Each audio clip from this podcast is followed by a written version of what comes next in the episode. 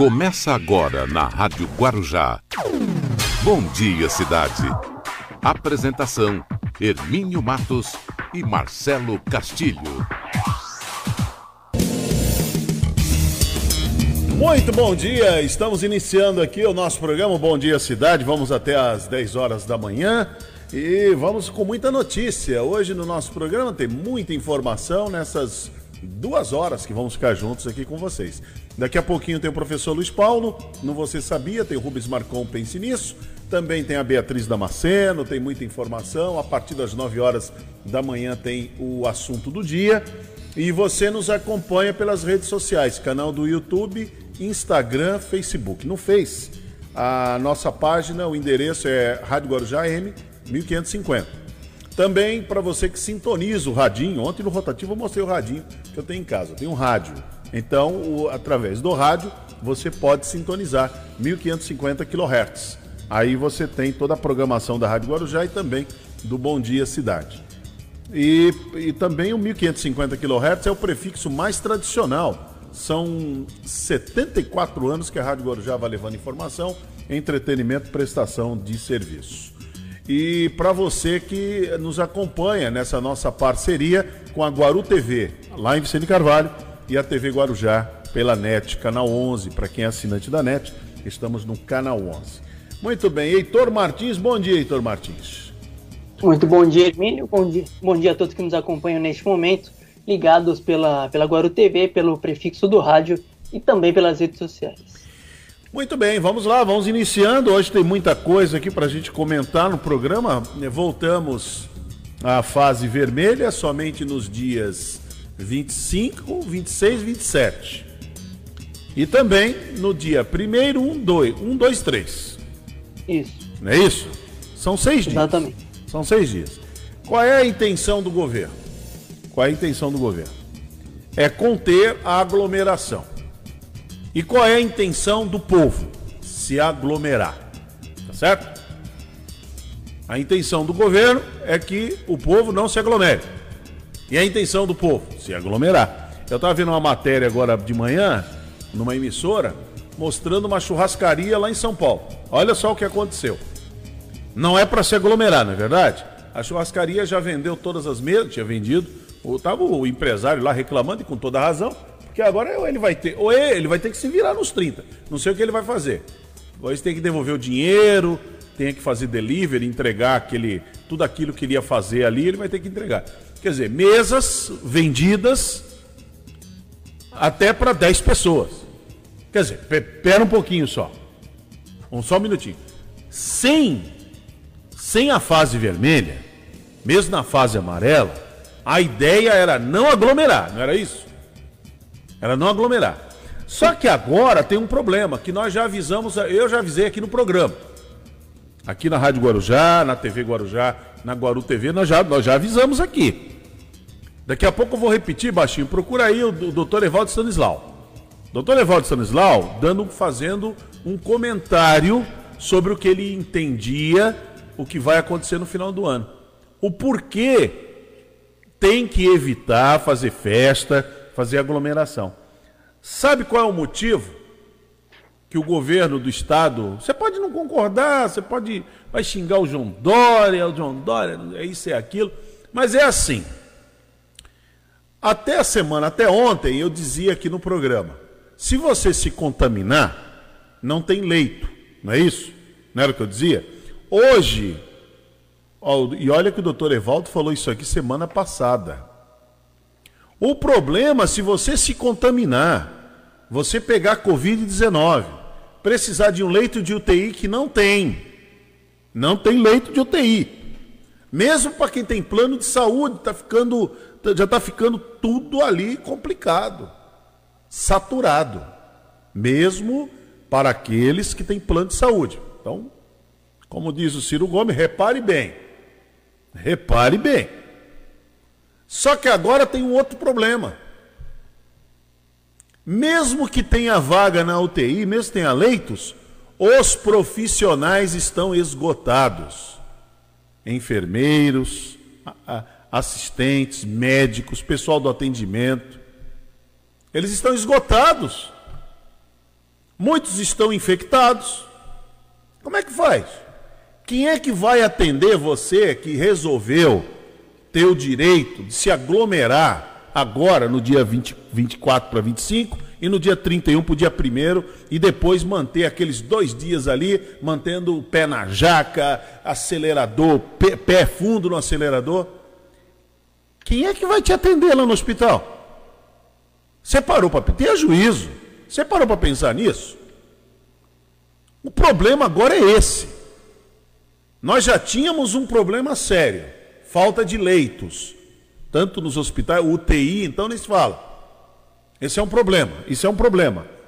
Agora tem outro problema. Os profissionais que atendem, médicos e enfermeiros, estão esgotados, estão cansados.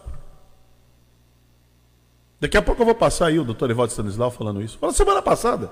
Ele falou aqui. Alguém levou a sério o doutor Evaldo Stanislau? Ah, é, é, apocalíptico. É uma pessoa que, sabe, é, poxa vida, precisamos, precisamos comemorar, precisamos um pouco, um pouco mais de, de, de sabe, de, de festa, precisamos um pouco, precisamos descontrair. Ué, mas como é que vai descontrair com o vírus mandando brasa. Ontem parece, Heitor, eu não vi ontem, mas parece que morreram quase mil ontem, né? No Brasil Isso. inteiro. Qual, qual, é o número que você tem aí? Procura o número aí no UOL, deve ter o um número. Foram aproximadamente mil pessoas mortas ontem. Olha aí. Nisso que a gente vê cada dia, né? Cada dia vai aumentando mais, mais, mais e mais e as pessoas não se conscientizam. No total, deu, tá dando quanto? Tá chegando a 200 mil, não? Quanto é que tá dando no total? Tá. Cento... Parece que está chegando a 187 mil, em Cento... torno disso. 187 mil. Então deixa eu abrir aqui para dar o número certo aqui, dar o número exato. Vou abrir aqui pelo UOL. Onde é que está onde é que tá esse número? Ó, só ontem foram aproximadamente 968 mortes. Olha aí, quase mil. E no total no Brasil, quanto é que foi? Desses 968, deve ter um número por aí. Deve ter um número em algum site. 188 mil pessoas. Quanto? 188 mil pessoas mortas. Olha aí. Essa semana, 188 hoje, hoje é quarta-feira. Então, quer dizer, até chegar ao final do ano, já vai até semana, olha, até a semana, depois do Natal, chega a 200 mil. 200 mil mortos. Só que o problema, não, a, além de ser lamentável, além de ser lamentável, o problema não é esse. O problema é que os profissionais de saúde estão esgotados. Então você vai chegar no, no hospital, você vai deparar com o um médico cansado, um enfermeiro cansado, e esses profissionais, eles têm família também, viu? Então você, quando for estourar o seu champanhe, a sua cidra, sei lá o quê, encher a cara de cerveja, achando que, tá, achando que está no seu direito, até está. Até você está. Tem o direito de fazer o que você quiser. Só que lembra, quando você precisar de um atendimento médico, que aí você vai achar que é dever do Estado te atender e é direito de você receber o atendimento, lembra que não tem leito suficiente para todo mundo, e os profissionais estão esgotados, estão cansados. Essa é a realidade. Se interessa, talvez alguém até já tapou os ouvidos aí. Não quero ouvir. Eu não quero ouvir nada disso. Eu não quero ouvir essas coisas. Estou esgotado, estou cansado, dez meses, não quero ouvir. É? Você não quer ouvir? Então você vai sentir. Então você vai ter que sentir. Lamentavelmente. Muito bom, então vamos lá. Hoje o Butantan vai mostrar hoje os dados da Coronavac. Nós vamos acompanhar também isso bem, bem de perto. Vamos às manchetes do dia? Vamos lá, Baixo. As principais manchetes do dia. Muito bem, começando aqui com as principais manchetes do dia. Vamos lá, olha, jovem, é, como, é, como é que criança é entubada por síndrome rara causada pela Covid-19. A mãe alerta. A mãe alerta. Então não é fácil não. O Ministério Público afirma que grupo liderado por Crivella usou crise para cobrar propina. Baixada Santista registra 376 novos casos e seis mortes por Covid-19 em 24 horas. Para sanitarista, a mutação já circula no Brasil. Olha, o prefeito de Santos critica a decisão do Estado e pede medidas mais rígidas no, Reve... no Réveillon. Fazer o quê? Medidas mais rígidas? Mas o que, que é? Só, só se fechar o, o pedágio. Aí não tem jeito. O Ministério da Saúde prevê total de 258,4 milhões de vacinas nos próximos meses. IML de Guarujá não tem médico legista há mais de quatro anos. Em economia, governo prevê corte de até 20 bilhões para cumprir teto de gastos em 2021. Autoridades de saúde relatam dificuldades para internar pacientes no Vale do Ribeira. Em meio à fase vermelha, o governo de São Paulo recomenda que posse de prefeitos seja feita pela web. Funcionários de empresa de ônibus fazem greve em São Vicente. Governadores pedem a Pazuello suspensão imediata de voos do Reino Unido. Às 8 horas e 12, estas são as principais manchetes do dia. E o Bom Dia Cidade já está começando direto aqui dos estúdios da Rádio Guarujá para as redes sociais, canal do YouTube, Instagram, Facebook, também nos 1550 kHz da Rádio Guarujá e para a TV Guarujá Net, canal 11, na Guaru TV, para Vicente Carvalho. Bom Dia Cidade.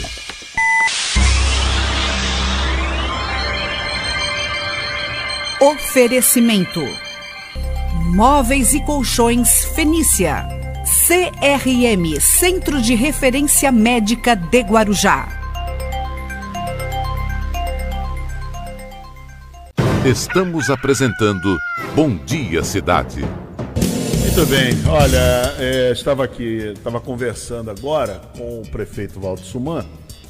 Ele está de cabeça quente, né? Tá de, é, não é fácil não. Os prefeitos estão tendo que ser malabaristas nesse momento. Por quê? É necessário, sim, mas da maneira que foi feito, em cima da hora, é complicado. Todos os prefeitos, todas as prefeituras, todas as cidades se prepararam para uma situação. Aí, de repente, vem o governo agora, o governo do estado ontem, e lança fase vermelha. Somente para dias cruciais. Olha aí. É 25, 26, 27, Primeiro, dois, três. E aí, como é que faz? Como é que você organiza? Você não tem elemento, você não tem é, material humano para. Como é que vai fazer isso? Como é que vai fazer esse controle?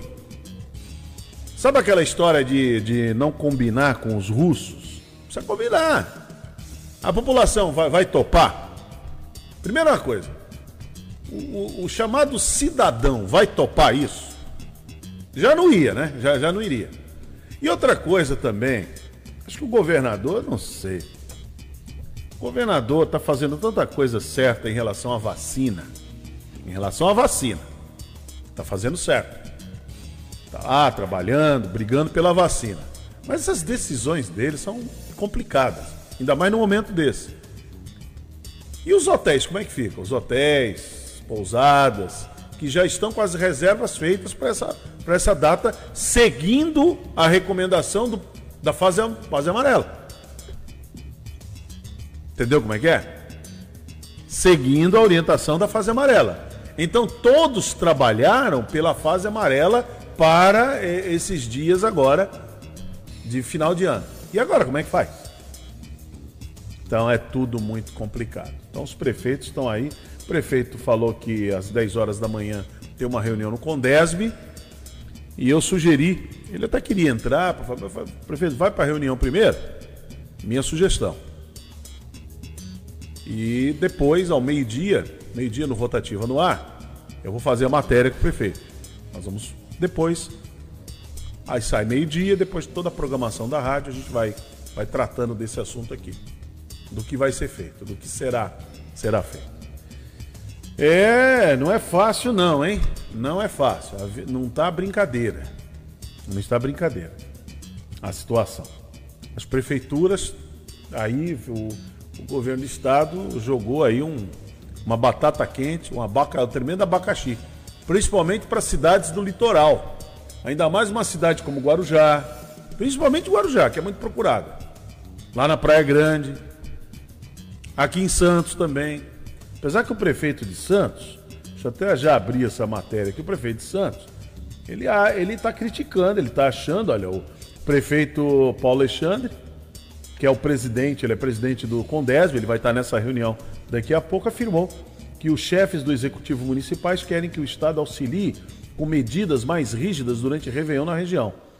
É, Paulo Alexandre se posicionou após o centro de contingência do coronavírus anunciar no dia de ontem que haverá retorno à fase vermelha Plano São Paulo, 25 a 27, 1 a 3 de janeiro.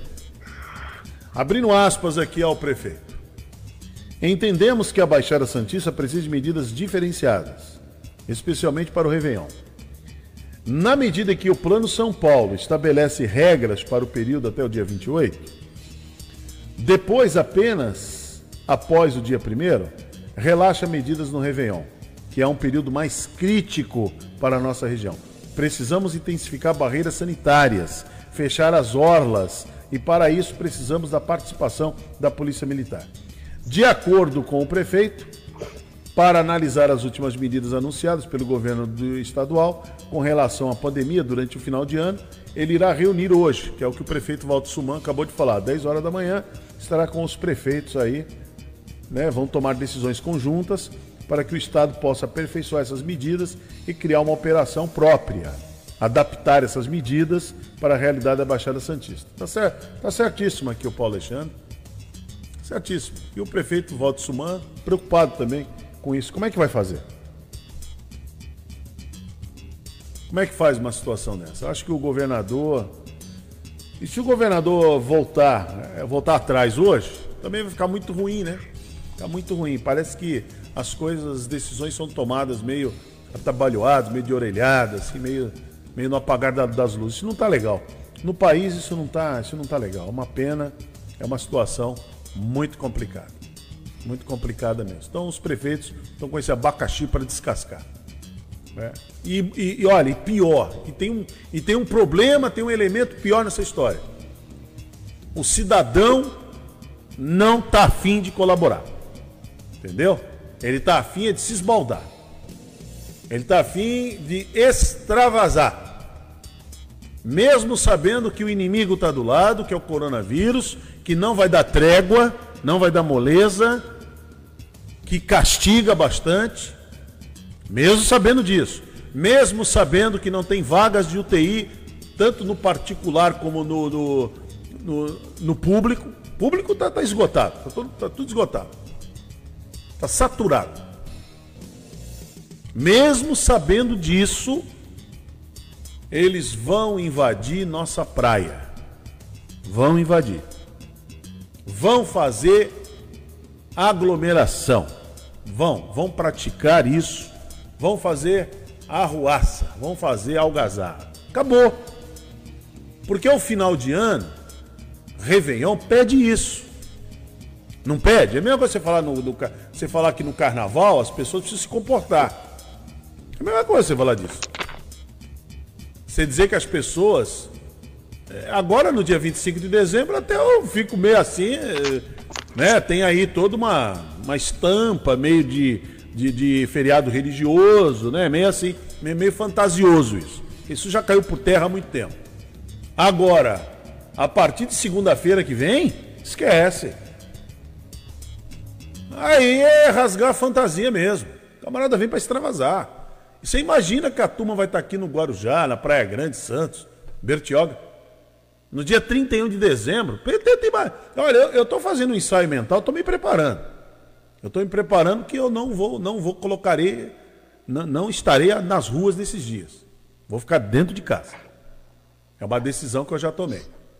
Agora, eu fico aqui fazendo ensaio mental do que eu já vi nos finais de semana agora que passou. Nesses finais de semana. Que passaram, melhor dizendo. Os finais de semana que passaram passou, baixinho, fosse um só. Se eu tivesse dito o final de semana que passou, mas como passaram vários finais de semana, então é passaram. Então o que acontece? O que, o, o que as pessoas fizeram parecia que tinha uma micareta no final do dia. Era essa a realidade. Parecia que tinha uma micareta. Só estão nem aí, sem máscara. É, os jovens, então, nem se fala. E agora, o que, que vai fazer? As UTIs lotadas. E agora, os profissionais de saúde esgotados. O doutor Evaldo Stanislau já falou, vou passar daqui a pouquinho. Mas deixa eu chamar o professor Luiz Paulo. Ô, Heitor, você quer falar alguma coisa aí? Tem alguma informação você quer trazer? Tem uma informação rápida aqui. O presidente do, do Superior Tribunal de Justiça, Humberto Martins, alterou na noite de ontem a prisão preventiva do prefeito afastado do Rio, Marcelo Crivella, para prisão domiciliar com uso de torno, tornozeleira eletrônica. Crivella chegou na noite de ontem ao presídio de Benfica, na zona norte carioca, após participar da audiência de custódia no Tribunal de Justiça do Rio. Depois de ingressar no presídio, porta de entrada do sistema prisional, é, Crivella será conduzido para o complexo de Jericinó, em Bangu, na zona oeste do Rio. Na sentença, Humberto Martins determinou algumas condições, que são elas uso de tornozeleira eletrônica, proibição de manter contato com terceiros, entrega dos telefones celulares, computadores e tablets aos, autor às autoridades, proibição de sair de casa sem autorização e proibição também de usar telefones celulares. É, tá preso, né? Crivella tá preso. Mesmo indo para casa, fica ali no conforto da casa, mas está preso, sem contato externo. Sabe o que isso quer dizer? que se ele tivesse. Ah, mas falta nove dias para acabar o governo. Se deixasse ele, ele, nesses nove dias, ele estaria atrapalhando as investigações. Agora, sabe quando começaram as investigações? Tem dois anos. Você vê que já tem dois anos que o Ministério Público vem investigando as denúncias, recolhendo documentos. E essa turma, mesmo sabendo que havia uma investigação em curso, continuaram praticando seus delitos. Continuaram metendo a mão no dinheiro público. É uma doença mesmo, né? Corrupção é uma doença. Eu ontem comentava com um amigo, eu vi que ele ficou meio. Ele fica meio. porque, porque assim, quando você tem uma bandeira, quando você tem bandeira, por exemplo, os petistas sofreram muito quando foi tudo descoberto, toda aquela aquelas mazelas, toda a roubalheira que aconteceu naquele período dos oito anos do Lula e depois dos seis da Dilma. Então, a roubalheira foi geral. Aí o que se cravou de 2018 para frente? Não, a roubalheira era lá, era do PT, a esquerda. Aí a tal da direita entra no poder. Essa direita fajuta entrou no poder, né? O, os, os, os da pátria, Deus, família, essas bobagens todas entraram no poder. O que aconteceu?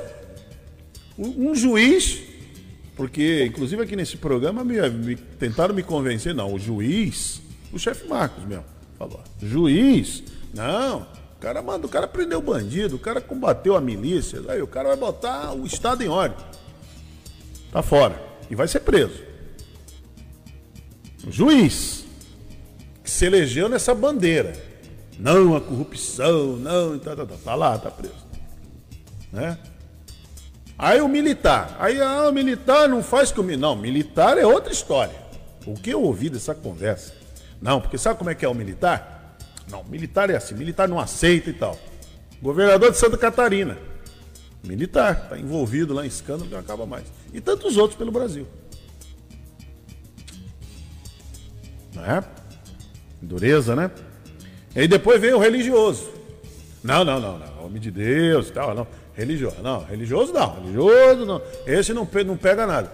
Sabe qual é, qual, qual é o montante que o Ministério Público lá no Rio de Janeiro está investigando? Porque até então era só o PT que tinha metido a mão, né? 6 bilhões de reais. Não é pouco não, quatro anos? Em quatro anos de mandato, 6 bilhões. Ah, mas o PT roubou muito. O que, que você acha que é pouco? 6 bilhões. Não é brincadeira, não, hein? Não é fácil. Agora, o que eu acho impressionante é que o Ministério Público estava investigando dois anos de, de denúncia e investigação e o crime continua acontecendo. O crime continua sendo praticado, segundo o Ministério Público. Está apresentando as provas, né? Não é uma coisa assim, ah, foi a Globo, a Globo Lixo que disse. Não, não. Não foi a Globo Lixo. Todas as emissoras estão apresentando o que o Ministério Público fez. A ação não foi a imprensa que foi prender o Crivella. Foi o Ministério Público que foi lá. Agora só falta dizer que o Ministério Público agora é esquerdista, é comunista. Aí fecha, aí fecha, né? Entrega a chave pro, lá para os índios e fala, desculpa aí, foi mal. Né? Bom, oito e meia, chama o professor Luiz Paulo. Tá aí o professor Luiz Paulo? Não você sabia. No Bom Dia Cidade, você sabia? Bom dia, Hermínio! Bom dia, Marcelo! Bom dia, cidade! Você sabia? No interior do estado de São Paulo, nós temos diversas denominações que derivaram a partir do tupi. E uma cidade importantíssima, bem próxima do centro geográfico do estado, é a cidade de Araraquara. Ela não foge a essa regra. Araraquara é uma palavra de origem tupi. E o que quer dizer? Bom, arara é aquela ave que nós conhecemos, várias cores, tem a arara carindé, tem a arara real, tem a ararinha azul. Então é o, o formato né, da arara nós conhecemos bem. Mas o que quer dizer quara ou quará? Quara ou quará em tupi quer dizer morada ou local de habitação. Não vamos confundir com oca, que é casa. É morada, é o local onde ela está. Então, ali era um local tão propício à vida dessas araras que elas faziam grandes ninhais, faziam a sua morada, Araraquara. Então também é por isso que a gente tem o, o, o apelido de Morada do Sol. Né? Nós temos as condições ali ambientais muito propícias. Nós temos um estádio de futebol uh, construído a partir de uma fonte, né, conhecido como fonte luminosa, né, o estádio da ferroviária de Araraquara, é, ali tinha realmente uma bica, uma fonte. Então, veja, nós temos todas as condições propícias para a vida da arara. Então, Araraquara, literalmente, local de morada das araras. É a curiosidade que move o mundo. É a curiosidade do professor Luiz Paulo, voltando amanhã, hein? Voltando amanhã aqui no programa. Obrigado, professor. Olha, deixa eu mandar meu bom dia aqui para a Lúcia Gomes, que sempre acompanha a gente, a Solange Martins, está acompanhando a gente também. Sérgio Afonso. Sérgio Afonso, ele está dizendo que. Ele fala assim: aqui na Serra, está todo mundo muito preocupado, comércio falando em rebelião, hotéis lotados e sem restaurantes e outros na cidade. Bom, é, Sérgio, é, foi feito, eu penso que dessa vez, penso assim, dessa vez, o governo do estado, apesar da gravidade, da gravidade do, do, do assunto, do tema, é muito grave, os casos aumentaram muito, as infecções aumentaram, é, a ocupação de leitos está aumentando, só que da maneira como o governo tomou a decisão de ontem para hoje, está é, tá deixando realmente o povo revoltado, porque o comerciante se preparou para isso na fase amarela, lembra? Terminaram as eleições, assim que terminou ali, fase amarela. Não foi isso? Fase amarela. Aí todo mundo se preparou, não, vamos até o final do ano, fase amarela. Aí de repente, no meio do caminho, fase, ver, fase vermelha. Só que não deu tempo. O trem tá aí, ó. O trem para embarcar tá aí, ó. Daqui a pouquinho é 25 de dezembro, 24, 25. Um final de semana, porque 25 cai numa sexta. Aí vai todo final de semana. Você acha que o povo vai fazer o quê? Aí na, na outra semana, dia 31, cai na quinta, né? Primeiro cai na sexta. Aí o camarada continua ali, ó. 31, primeiro, aí vai sábado e domingo. Isso é uma, um convite o camarada extravasar mesmo. Vai, vai, vai encher a lata, vai, vai querer dormir na areia da praia. Vão se abraçar, porque eu não sei o que, que, que vão comemorar ou não vão. Mas o Sérgio Afonso, ele tá lá no. Acho que é aquele pedaço lá de Campos Jordão. Se não me engano, daqui a pouco ele escreve aí pra gente. Acho que ele tá em, em São Bento do Sapucaí. Deve estar por ali, São Bento, Sapucaí. Não sei se é por ali, São Bento, Sapucaí, que é perto ali de Campos Jordão. Muito bom. Olha, o meu amigo, o jornalista Nelsinho Filho, mandando um abraço aqui, passando aqui para parabenizar pelo comando do Bom Dia, sempre com temas relevantes. Deixa eu abrir mais aqui. Para a nossa sociedade. Fraternal abraço. Obrigado, Nelsinho. Eu acompanho toda terça e quinta-feira o, o Na Onda do Esporte, né? Na Onda do Esporte. Nelsinho sempre tratando os temas relacionados ao esporte. Ele, o Guilherme, também o Paulo Pereira. Então, ali fica um, um, um trio ali sensacional. Eles entendem do que estão falando. Até porque o Nelsinho, esportista por toda a vida, né? Jogador de futebol, sabe? sempre envolvido com esportes. Outros temas também, enquanto vereador, trabalhou vários temas. Mas o esporte é a praia mesmo do, do Nelson. E o Nelson trabalha muito bem no programa Na Onda do Esporte, ali na ISTV. Não sei se passa na Guaru. Passa na Guaru, será? Eu não sei, depois eu perguntar para o Rodrigo. Passa na Guaru, na TV Guarujá, mas eu sei que na, na ISTV é toda quinta. Eu assisto terças e quinta. Sempre estou acompanhando lá, ele, ele tá trazendo né, os temas, os assuntos relacionados ao Santos, relacionados ao Jabaquara, relacionado à portuguesa, portuguesa santista, aos temas que estão acontecendo nacionalmente, envolvendo os times no Campeonato Brasileiro, Campeonato Paulista, que vai começar o ano que vem, mas esse ano é o Campeonato Brasileiro, Libertadores. Então eles estão sempre tratando desses assuntos, das polêmicas envolvendo os árbitros, envolvendo aí os jogadores, essa questão do preconceito agora, do racismo. Então o Nelsinho trata desses assuntos lá no, na onda do esporte. Muito legal. Obrigado, Nelsinho. Bom, já está disponível aí para gente, o Baixinho, a fala do, do prefeito aqui de Santos, Paulo Alexandre. Vamos acompanhar o que o prefeito falou. Nós recebemos a notícia das decisões do Estado em relação às restrições do Plano São Paulo para o período de Natal e também para o início do ano.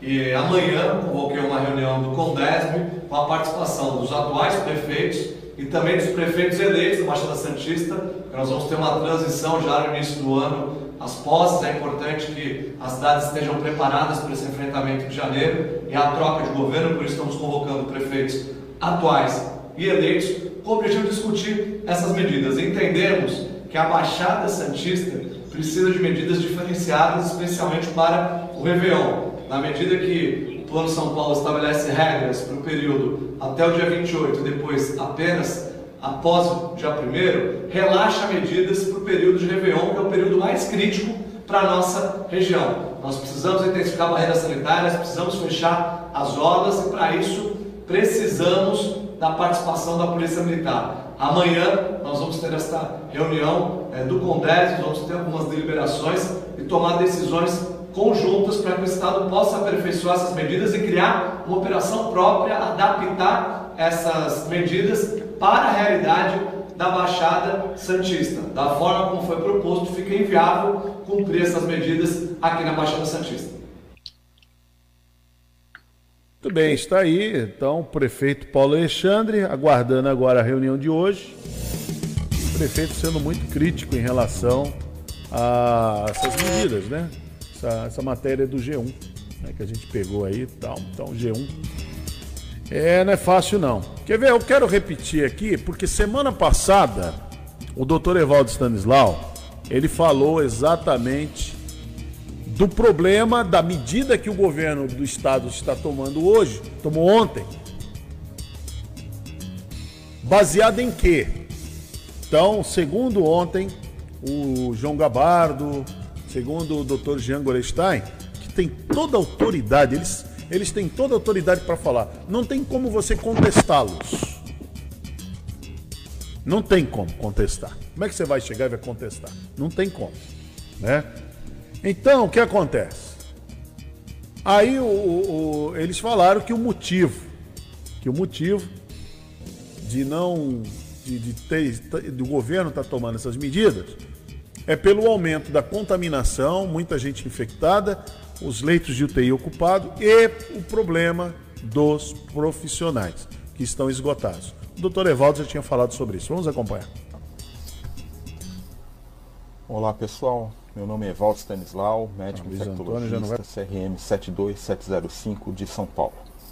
Hoje é domingo, dia 20 de dezembro de 2020. Acabei de chegar do hospital, mais uma vez fui ver pacientes com Covid e é sobre isso que eu queria conversar com vocês uma vez mais. É, eu trabalho em São Paulo e na Baixada Santista, moro na cidade de Santos. Lá fora está um sol, a praia está cheia. Eu mesmo, antes do sol esquentar, já fui correr na praia com máscara, sozinho. Voltei e fui seguir minha rotina, que é trabalhar e normalmente nessa época, já faz tempo, eu, meus colegas e todo mundo que é da área da saúde tem trabalhado de domingo a domingo. O que eu queria fazer uma reflexão com vocês é a seguinte: uh, são 14 dias de incubação. Entre o momento que você entra em contato com o vírus e o momento que você manifesta a doença, podem demorar 14 dias. Hoje é dia 20 de dezembro. Vamos pensar o que, que a gente pode fazer para evitar que nos próximos 14 dias a gente tenha um aumento absurdo, ainda maior do que já está acontecendo do número de casos? A gente pode, primeiro, evitar aglomeração. Segundo, usar máscara corretamente. Terceiro, fazer higiene das mãos. Quarto, se possível, ficar em casa. Né? Tá vendo festa, eu sei que a praia é convidativa, tá todo mundo cansado, nós que precisamos de férias. Mas você não vai querer pegar um avião em que o piloto esteja pilotando há horas e horas e horas. Você vai querer pegar uma tripulação para viajar que esteja descansada. Só que nós da saúde, a gente está muito cansado, está todo mundo no limite. E o que vocês não sabem é que vocês veem taxa de ocupação de leitos, veem que vão abrir mais leitos, só que não tem profissional. Vai faltar profissional. Gente, janeiro, fevereiro podem ser meses terríveis. Nós estamos com muita preocupação do que pode acontecer se a pandemia seguir o ritmo que está seguindo. E se as pessoas forem comemorar o Natal, o Ano Novo, curtir as férias, como se a gente não tivesse vivendo uma pandemia. Não é assim, turma. Não passou, a pandemia continua, a pandemia está crescendo nós ainda não temos remédio, nós ainda não temos a vacina efetivamente aplicada. E mesmo quando começar a vacinação, vai demorar meses até que o impacto disso seja sentido. Então, a palavra de ordem continua sendo resiliência. Eu vou repetir: não vamos ter profissionais, podemos até ter leitos, mas não vamos ter profissionais. E se tivermos profissionais, nós vamos ter profissionais extremamente cansados fisicamente, psicologicamente, porque cada paciente para nós não é um número, cada paciente é uma vida. E aqui vocês podem ver os números, vocês podem ouvir falar de alguém, mas a gente sabe quem são as pessoas.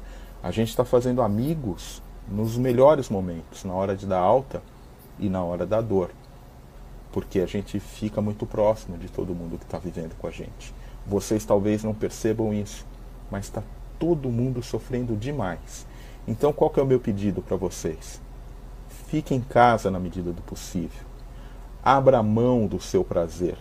Tem gente que está morrendo, tem gente que está doente, tem gente que depende disso para viver. E, de novo, de 1 a 14 dias de incubação.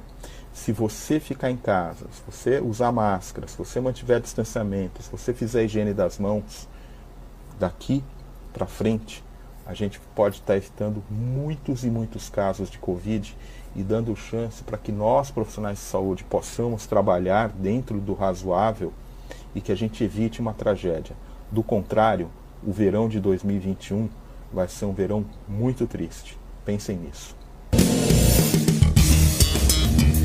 Pois é, então vê aí, né? O doutor Evaldo Stanislau, infectologista, ele avisou, né? Semana passada Aí o governo do estado tomou a decisão ontem, baseado nos dados que vêm da onde? Dentro dos hospitais, da rede pública. Nem na rede privada, hein? Na rede pública. Vêm os dados. Aí profissionais do nível do Dr. Evaldo Stanislau, aí comentam, aí passam para para o governo do estado, para a Secretaria Estadual de Saúde, passam qual é o problema. O problema é esse aqui situação é essa. Os profissionais agora estarão esgotados, estarão cansados, porque também, além de serem seres humanos, eles têm família também. Tem família. Então você que vai, como alguns usam a expressão, eu vou arrebentar a boca do balão, Eu vou, quero nem saber, eu vou fazer. Lembra que quando você precisar de atendimento médico, dentro da, da, das estripulias, dentro das loucuras que você pretende fazer, que você considera direito, quando você precisar ser atendido lá, tem um profissional que está esgotado. E é o que o doutor Eval está falando aí. Você entraria no avião, você ficaria confortável dentro do avião, se você soubesse que o piloto ele está esgotado, ele está cansado, porque pilotou muito, muito tempo, viajou muito tempo, não descansou o suficiente. É mesmo motorista de ônibus, você vai pegar um ônibus para viajar, o motorista não dormiu, não descansou, é um problema. Então você imagina o médico, cansado, os enfermeiros cansados, esgotados, emocionalmente também esgotados emocionalmente, porque tem suas famílias. Então é importante, eu sei que a empatia não está em moda. O que está em moda é bicuda, é chute na canela, é butinada, é bateu, levou. Isso é que está em moda. Aliás, desde 2019, né? Está tá em moda isso. É butinada, é, é tudo. Respostas duras, ásperas, agressões. Então, é o que está em moda. E por conta disso, tem muita gente perdendo a vida. É no trânsito, é numa, numa, numa conversa de bar. Ah, tem uma. Eu mandei, acho que eu mandei pro Alif. Eu vou passar no, no, no assunto do dia. Vou passar no assunto do dia daqui a pouco. Eu vou mandar no, no assunto do dia. O, o, pessoal lá em Belém, tem uma cachaçaria lá, lá em Belém. Vocês viram essas imagens? Estavam lá, até fizeram uma montagem, achei muito interessante que fizeram a montagem. Mas foi um quebra-pau dentro da cachaça. Homens, mulheres, moças, rapazes, tudo quebrando pau. Aí quando foram perguntar o motivo, não, ninguém sabe qual é o motivo. Qual, qual, foi o motivo? Como é que originou aquilo? Parece que era uma festa de confraternização, acabou mal. Deu ruim. Então hoje, qual é o, o, o, o modo, né? Eu, eu, acho que a garotada usa muito isso aí. Eu estou no modo. Estou no modo. Né? Eles falam, é, estou no modo alegria. Eu estou no modo não sei o quê. Não tem essas expressões? É modo. Eu estou no modo hoje preguiça. Eu estou no modo do sono. Não é modo, né, Polé? Qual é o. Que tem um modo que você está, né? Qual é o modo que você coloca? Então o modo hoje é agressividade. Uma agressividade descabida, voluntária, desnecessária, não acrescenta absolutamente nada. Você tem o vídeo aí? Não, não vamos passar agora. Passar no assunto do dia. É, olha, é, é assim, talvez, é, parece um pastelão. Lá dos três patetas, dos trapalhões. Parece uma coisa assim. Vai, baixinho, já que você quer mostrar, vai, mostra aí, vai. Põe, põe. Você...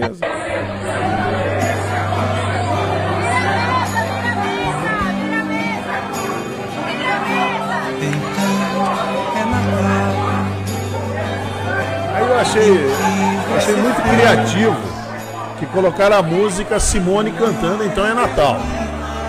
Cantora Simone cantando Então é Natal. Isso lá numa, na cachaçaria do Dedé. Isso lá em Manaus. Olha lá. Começa o bate-boca, começa o empurra-porra. Um põe o dedo no rosto do outro, olha lá, põe o dedo em riste. Aí vem um, calma, não, não briga não. Olha lá, aí o cara joga ali, ele já ficou nervoso, afasta. Eu não quero, olha lá, não, olha o dedo, você. Olha lá, bota o dedo, aí o cara fala, não toque em mim, e vai indo. É o chefe Marcos ali de amarelo, parece? Não, não, o chefe Marcos não tava lá ainda. Aí começa. Agora, agora pastelão foi, olha lá. Parece aquelas coisas de, de, de trapalhões. Três... Coitado do garçom, o garçom tá apanhando que nem. Olha, o garçom tentando segurar, já levou duas, duas piabas ali. Aqui embaixo, olha lá, lá, já começa aí. E as mulheres apanham também e batem, olha lá. Coitado do garçom. Olha lá. O garçom fala, não, não quebra a mesa, não quebra a cadeira, por favor. olha lá, olha lá, dois caras agarrados no chão.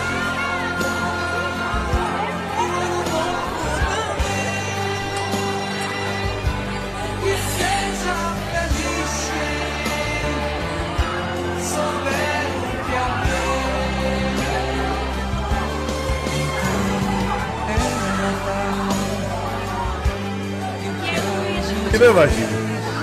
É pra chorar uma coisa dessa. Mas é isso aí. Foi, Manaus, em Manaus lá. Manaus. É, tá divisão. Brasil mesmo. Ó, vai o chefe Marcos ali de costa. Cadê o Luiz Paulo aí? Ó, o Luiz Paulo tá aqui embaixo. Ó. E pensa que acabou? Pô, nada.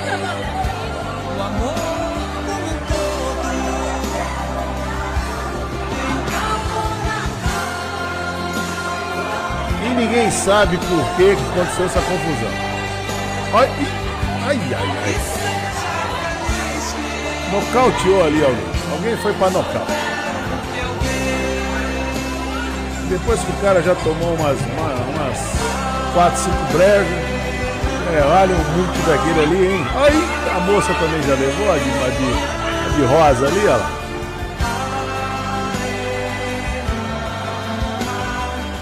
Segurar agora aqui, o grandalhão aqui. Vai ser lutador de jiu-jitsu. Segura, segura, a barriga tá grande. Tá fora de forma. Aí garçom, calma, calma. Muita calma. Muita calma. Não quebrem nada. Ai, derrubou o garçom. Coitado do garçom. O garçom tá não, não me quebrem nada, dá prejuízo na casa.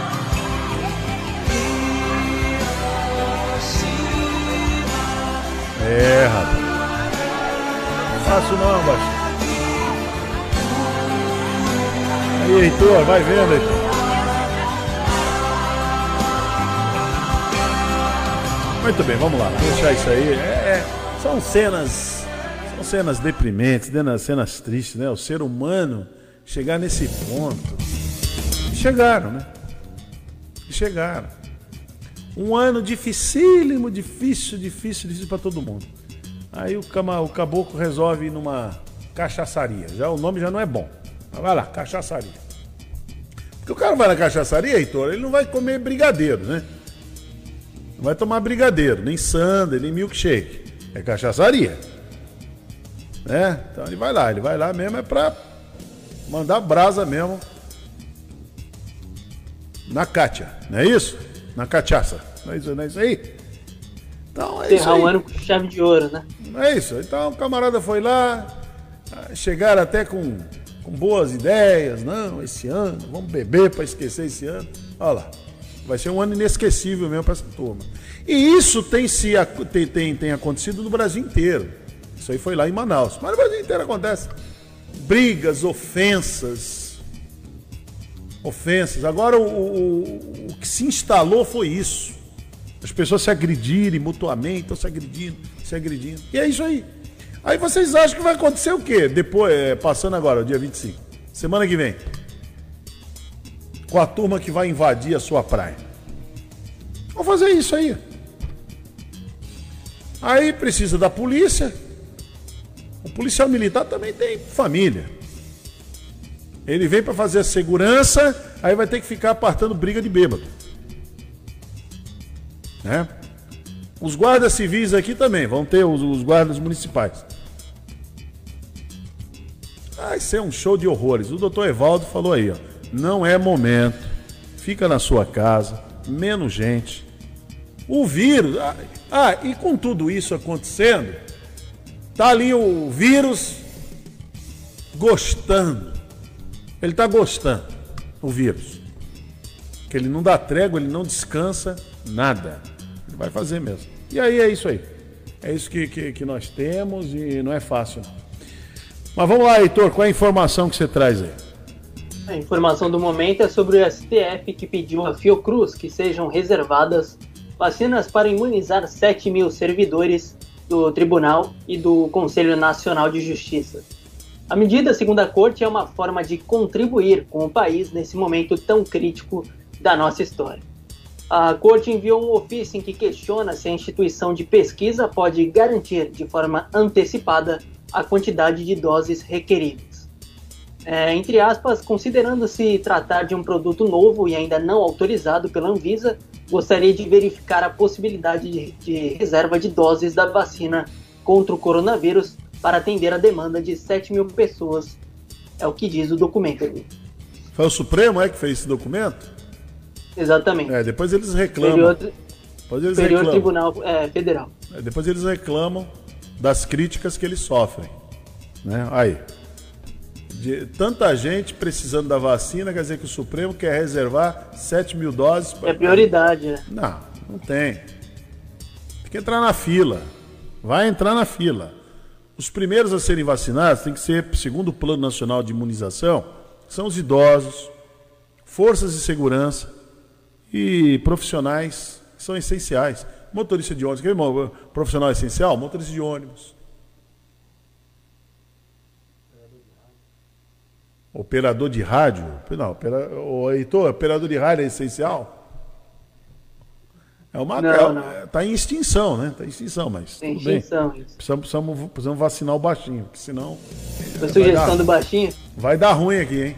Agora, os profissionais essenciais, as forças de segurança, é, caminhoneiros, precisam ser vacinados, motoristas de ônibus.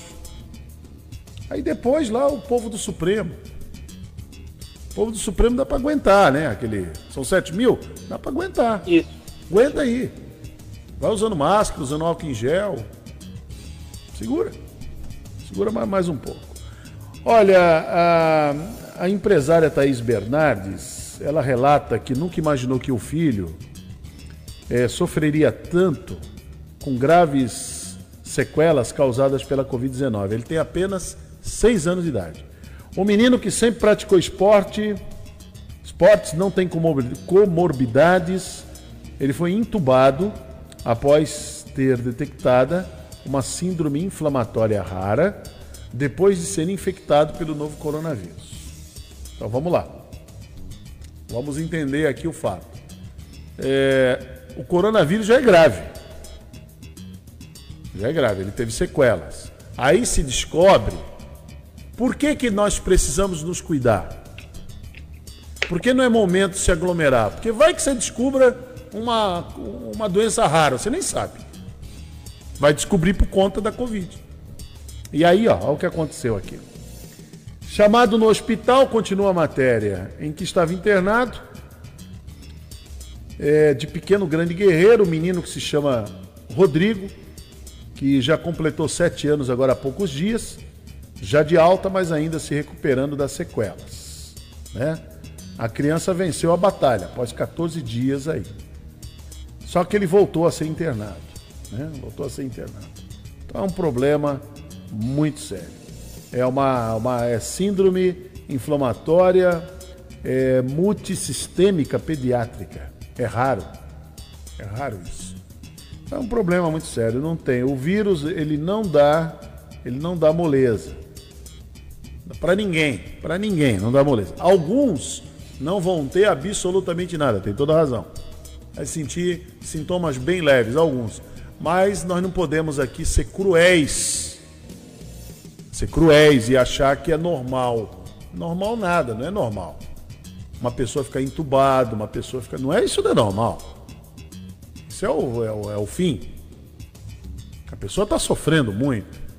E mesmo aqueles que se recuperaram, que foram extubados, também estão ainda em processo de recuperação. Não é, não é fácil, não, não é brincadeira. Bom, 8h58. Já vamos aqui para o nosso intervalo, nossa janela comercial, e já voltamos aqui com Bom Dia Cidade. Bom dia, cidade.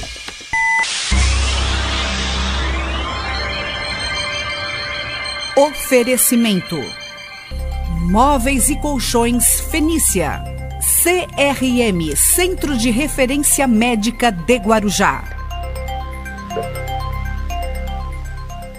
Estamos apresentando Bom Dia Cidade. Muito bem, vamos até às 10 horas da manhã aqui com Bom Dia Cidade. Deixa eu chamar o Rubens Marcon, nosso life coach que vem trazendo o Pense Nisso. No Bom Dia Cidade, pense nisso com Rubens Marcon. Bom dia, Hermínio. Bom dia, Marcelo. Hoje eu estou fazendo um lugar totalmente diferente. Estou numa das rodovias, ao meu ver, uma das mais bonitas que é a Rio Santos. É maravilhosa, né?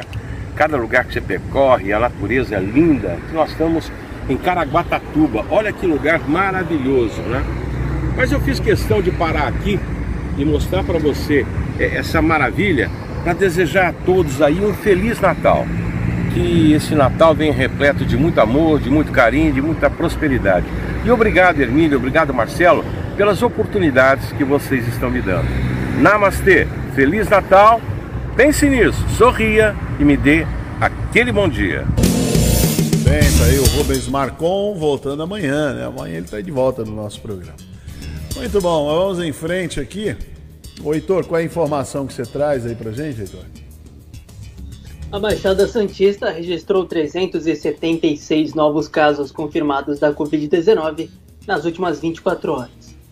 Segundo os boletins, a região registrou ainda seis óbitos causados pela doença neste mesmo período, e no total a região contabiliza 79.434 confirmações e 2.672 óbitos causados pela Covid.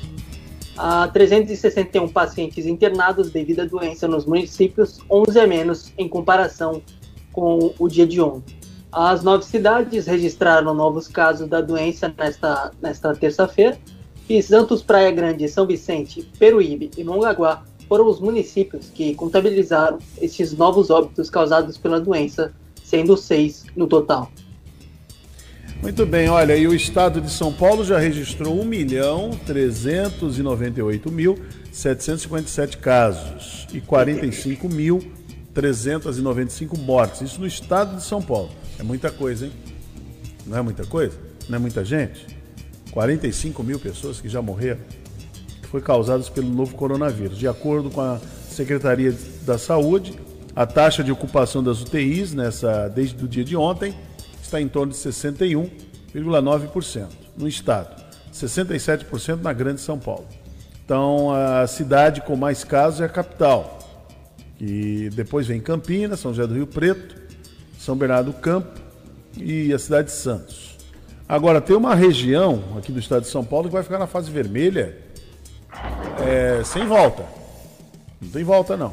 É a, é a região de Presidente Prudente está na fase vermelha, a mais restritiva, após a cidade alcançar 83% de ocupação de leitos dedicados a pacientes com a Covid-19.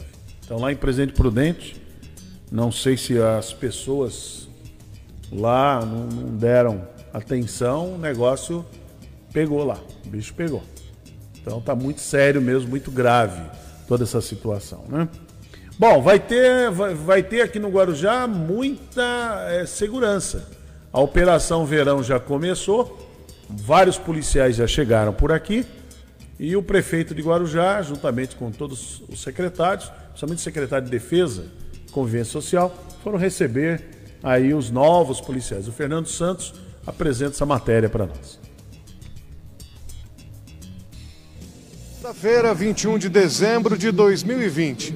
Guarujá recebe hoje 450 policiais que trabalharão aqui no período de férias, onde a Operação Verão começa a vigorar, fazendo com que tanto os turistas quanto também os moradores da cidade tenham muito mais segurança. Guarujá é a cidade de todo o litoral que, maior, que mais recebe efetivo da Operação Verão. Esse ano serão 450 homens e nós, nós tivemos um grande desafio, que era montar uma estrutura é, de forma que a gente mantivesse um certo distanciamento entre eles. Então, esse ano nós estamos usando quatro escolas, inclusive uma escola do Estado. Nós agradecemos à Secretaria Estadual de Educação que nos cedeu uma escola. Então nós montamos toda a estrutura para receber em quatro escolas, que é uma coisa inédita. E vão passar trabalhando o Natal, o Ano Novo, as festas, ou seja, eles deixam as famílias deles e vêm para cá. Então nós queremos mostrar que o Guarujá é uma grande família e por isso nós os recepcionaremos da melhor forma possível, com o maior carinho, com a maior atenção e com o maior cuidado possível, para que eles também sejam protegidos para proteger a população e também os turistas que vêm para o Guarujá. A Operação Verão ela é empregada em sua grande parte na orla da praia. e naqueles locais de grande concentração de público, onde temos a movimentação de muitas pessoas, sejam é, veranistas que procuram a cidade para o seu descanso e lazer, ou mesmo a população local. E os policiais militares podem atuar em qualquer modalidade de policiamento: policiamento motorizado, embarcado em viaturas, policiamento com motocicletas, policiamento com bicicletas e até o policiamento a pé tanto na parte da, da, das calçadas, das praias, nas ruas de maior movimento e até mesmo na, na areia da praia, atuando sempre diuturnamente, 24 horas por dia, nesse período de Operação Verão. Nossa gratidão ao governo do Estado, ao 21º Batalhão da Polícia Militar e estamos aqui hoje dando as boas-vindas, 450 soldados é, para que sejam bem, bem-vindos à nossa Pérola do Atlântico, para que tenham aqui um período em que ele desempenhe a sua função e que e tenham a sua, tanto a chegada como a, sua, a partida, que voltem na integralidade física aos seus lares. Não teremos aí as festividades como os fogos de Réveillon, o que em tese facilitaria um pouco mais o monitoramento, o policiamento de nossas praias. Meu, meu objetivo, a minha missão é proteger, defender a minha população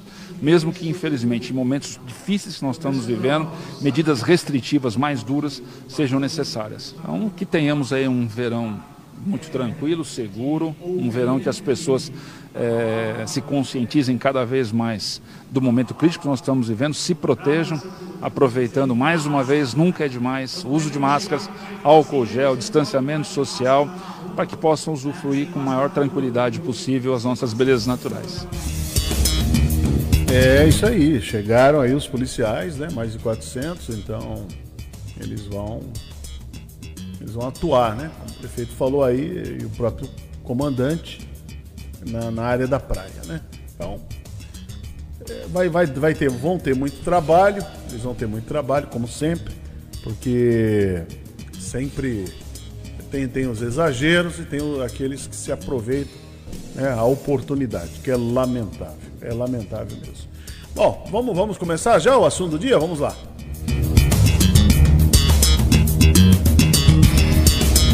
Assunto do dia. A maior tribuna livre do rádio. Muito bem, dentro do Bom Dia Cidade, vamos com o assunto do dia. Já está aí o Júlio César Ferreira, o publicitário Júlio César Ferreira. Julinho, bom dia, Julinho. Eu tô vendo que você tá inteiro aí, não virou jacaré por enquanto, tá, tá inteiro. Mas já estou estudando bastante os hábitos do jacaré, porque eu vou estar tá na fila para me tornar jacaré rapidinho, cara. É. Vou, se puder furar fila, como todo bom brasileiro, eu vou furar, cara. Rapaz, não é fácil não. Eu gostei muito do, do texto, curti muito o texto que você colocou lá sobre a vida de jacaré, né? Que a gente já leva a vida de jacaré, né? E quando chove, então, Hermínio, aí fica perfeito, né? Fica, fica perfeito. tá bom, Julinho, né? Obrigado por estar participando aí com a gente. O Heitor também está aí com a gente. Ah, e como você falou assim, você está esperando aí a vacina? Você está esperando uma vacina. Todo mundo está esperando, né? Acho que a maioria das pessoas estão esperando. Até porque vai cair por terra toda essa bobagem da obrigatoriedade. Vai ser obrigado mesmo, vai precisar viajar. Né? Vai precisar viajar. Ontem eu vi uma como É, como é com todas as outras, né? Todas as outras, não tem... Realmente é uma discussão inócua, para é. usar um termo bem de vacina, né? É isso aí, bem inócua mesmo. Ontem até eu vi aqui uma postagem de uma pessoa que se, se julga muito, muito bem esclarecida, dizendo que as cidades. Deixa eu até pegar aqui, porque eu não quero, não quero nem aumentar, né, nem nada. Então, exatamente o que a pessoa escreveu mais ou menos assim: que a doença existe, todos sabem. Que devemos ter os cuidados necessários, já sabemos. Agora, fase vermelha para obrigar a tomar a vacina, aí é sacanagem. Não. Esse tipo de, de, de postagem, vocês vão ver muito isso. De pessoas esclarecidas escrevendo isso. A fase vermelha está sendo implantada, você pode questionar os motivos. Mas não é para obrigar ninguém a tomar vacina, porque não tem vacina. É simples assim. E se tivesse, seria um grupo muito específico que ia tomar vacina. Um grupo muito específico. A programação do Ministério da Saúde, isso vai até 2022, a imunização. Do jeito que o Brasil vai trabalhar. Não é fácil, não. Primeiro os idosos, depois os grupos, aqueles grupos mais de risco, depois o, a, a, é, forças de segurança, profissionais essenciais. Não, é, não vai ser fácil. Pensa que vai ser um negócio, você vai entrar ali e vai ser, vai ser assim.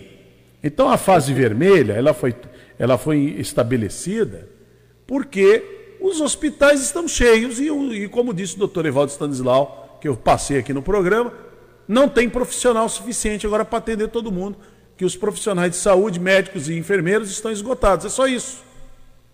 Agora, o João Dória tomou a decisão no momento errado? Momento errado. Momento errado. Depois de todos terem se preparado na fase amarela para entrar aí no, no, no, no, nos feriados de final de ano, aí vem a fase vermelha. Pegou todos, todos de calça curta. Tanto é que daqui a pouquinho, às 10 horas da manhã, tem reunião com o DESB. Todos os prefeitos as nove prefeituras aqui da região metropolitana estarão reunidas para chegar num consenso. O que, que vai fazer? Como é que as cidades aqui do litoral que recebem vão receber muita gente? Porque o, o João Dória e toda a equipe lá, com todo respeito ao, ao Jean Gorestein, ao João Gabardo, são pessoas é, que não têm contestação. São pessoas acima de qualquer. Mas como é que vai? Combinou com os russos? Precisa combinar. Ô Julinho, o povo não tá, o povo não tá querendo seguir regra não. O povo quer mais é vir extravasar, hein? Era, era aí que eu ia chegar, Hermínio. Ia até te interromper por conta disso. Uh, o governo, de fato, ele precisa tomar uma atitude face ao que está acontecendo, uh, essa ocupação aí, esse crescimento da ocupação de leitos de UTI. O governo civil contra a parede precisa tomar uma medida. A gente pode discutir se essa medida foi correta ou não, se esse lockdown de uma semana uh, uh, refresca alguma coisa, para dizer assim, em termos de ocupação de leitos, mas eu garanto para você que o que, se, o que vai se ver aqui no Guarujá, que é o lugar que a gente conhece, que é o lugar que a gente vive, não vai ter mudança nenhuma. Você vai ver as praias cheias, você vai ver na noite de Réveillon todo mundo comemorando na praia, você vai ver aglomeração.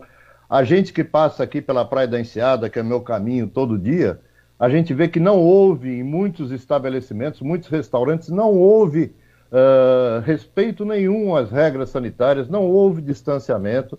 As pessoas continuam agindo como se não tivesse amanhã, como se tivesse tudo normal, e o Estado não dá conta de fiscalizar tudo isso. A gente uhum. pode criticar também a fiscalização, a gente pode pedir reforço da Polícia Militar, mas a atitude individual de cada um sabe? É, é, que compromete todo esse processo. Existe uma segunda onda? Pode ser que exista, eu não tenho condições técnicas de, de, de afirmar isso, mas o que a gente está vendo é um relaxamento total. E isso vai ter, com certeza, consequências na ocupação de leitos depois do dia 3, do dia 5 uh, eh, de janeiro. Vamos esperar para ver, né? A gente Exato. espera sempre que, que haja uma conscientização, mas não está acontecendo isso. É.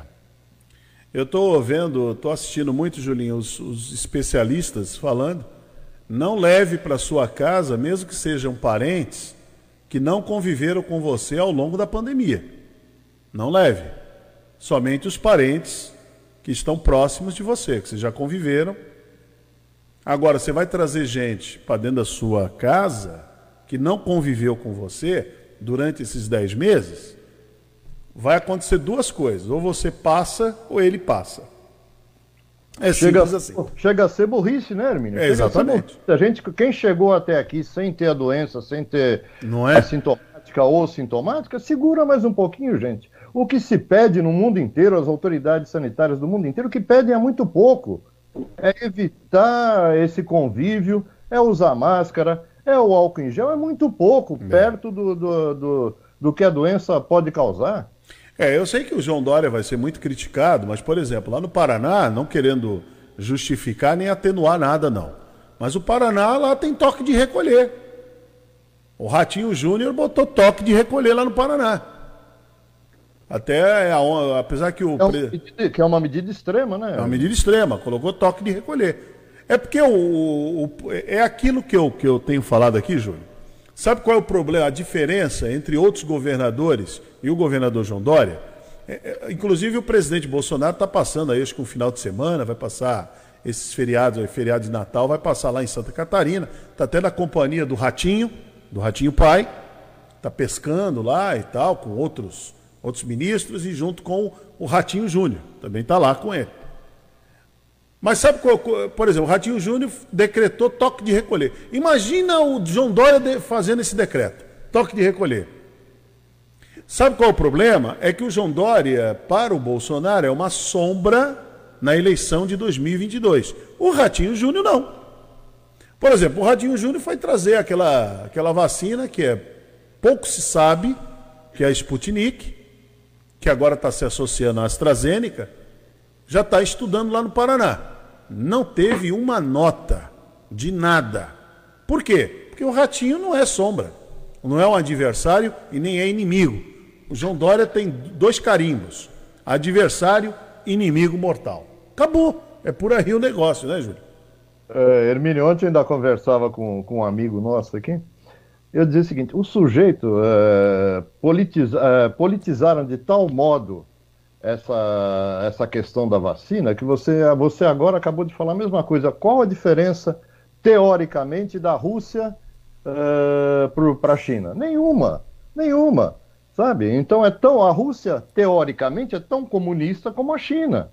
Então isso é uma grande bobagem. Hoje a gente sabe que a China mandou uma sonda aí recentemente para a Lua, voltou, uh, uma missão perfeita. A China hoje é, é, tem a tecnologia do, do 5G aí competindo com os maiores países do mundo. Ninguém hoje pode discutir mais a, a capacidade tecnológica da Rússia. Sabe? O que eu acho é o seguinte: o sujeito vai na farmácia, toma Viagra paraguaio e agora vai, vai questionar a vacina chinesa, a tecnologia usada na vacina chinesa. É. Faz sentido nenhum, não é. faz sentido. Está faltando bom senso. E essa politização vai ter que cair por terra rápido, rápido, que isso é. só prejudica o país como um todo. Não tenha dúvida disso. É, estão politizando demais, e é muito fake news, é muito. Olha, eu vi uma. Eu não, eu não vou reprisar aqui, eu tenho o vídeo aqui comigo, mas não vou reprisar. Eu vou apenas narrar para vocês. Lá em Fortaleza, um pastor, não sei qual é a denominação, veio lá numa, num dos cultos. Gente, é a coisa mais horrorosa que tem. Aquilo é vergonhoso ele dizer que a vacina Coronavac, ela tem o HIV embutido nela. Tem HIV. Gente, isso é muito grave. Isso é muito grave. O Ministério Público já foi para cima dele, já foi lá para cima desse, desse pastor religioso, já foi lá para cima dele. Tal, não sei o que, vai acontecer, o que, que as autoridades vão fazer, porque é, é, tudo tem que ter um limite. O camarada dizer que na Coronavac está embutido o HIV, porque ele ouviu de um médico francês, foi um médico francês que publicou num, num, num WhatsApp. Olha, é, é muito, é, é ser muito corajoso camarada virar público diante de um público muito, muito assim, é, seleto e, e, e, falando, pô, ainda até, o programa ainda é transmitido na, numa emissora de televisão. E falar isso publicamente.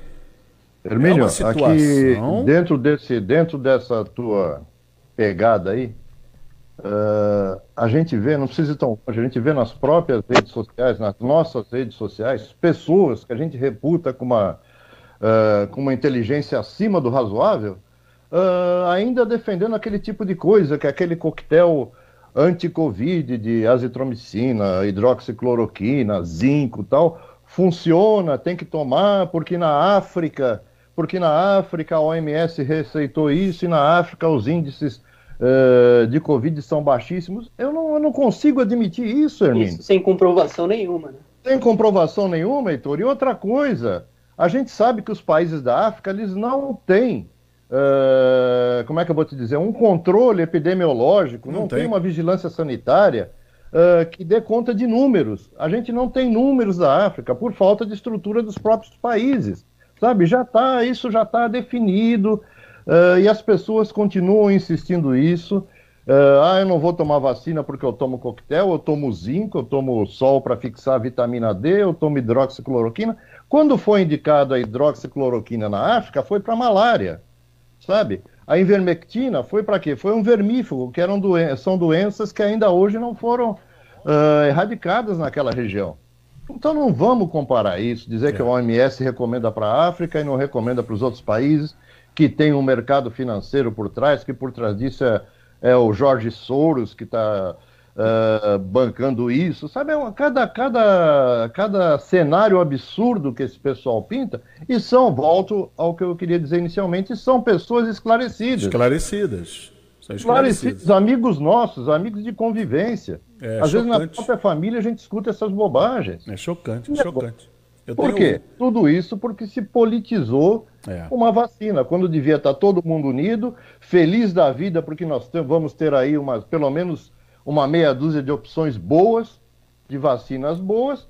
Agora não, vai se politizar. E voltando ao que o Hermínio falou no começo, a hora que forem definidos os públicos prioritários de cada vacina, o jeitinho brasileiro, Hermínio, eu não tenho bola de cristal, mas vai dar um pau danado na justiça, porque todo mundo vai querer ser vacinado primeiro. Quem está metendo o pau na, na vacina hoje, lá na frente vai entrar na justiça com a ação para dizer que a categoria dele é prioritária, entendeu? Como a justiça já pediu, a própria justiça, né? Já pediu para reservarem 7 mil doses eh, da vacina para os funcionários do judiciário. Isso vai, olha, vai ser uma enxurrada de gente. É. Até os moradores do Jardim Virgínia vão fazer um movimento, entrar na justiça para serem vacinados primeiro que os moradores do Morrinhos. Entendeu? Isso é da índole do brasileiro. Ainda vamos, ainda vamos ter muita coisa para chorar e dar risada daqui para frente. Não, o Supremo, o Heitor deu uma notícia agora há pouco, hein, Heitor? Como é que é essa notícia aí? Você trouxe o que, é que o Supremo fez? Pediu para Fiocruz, né?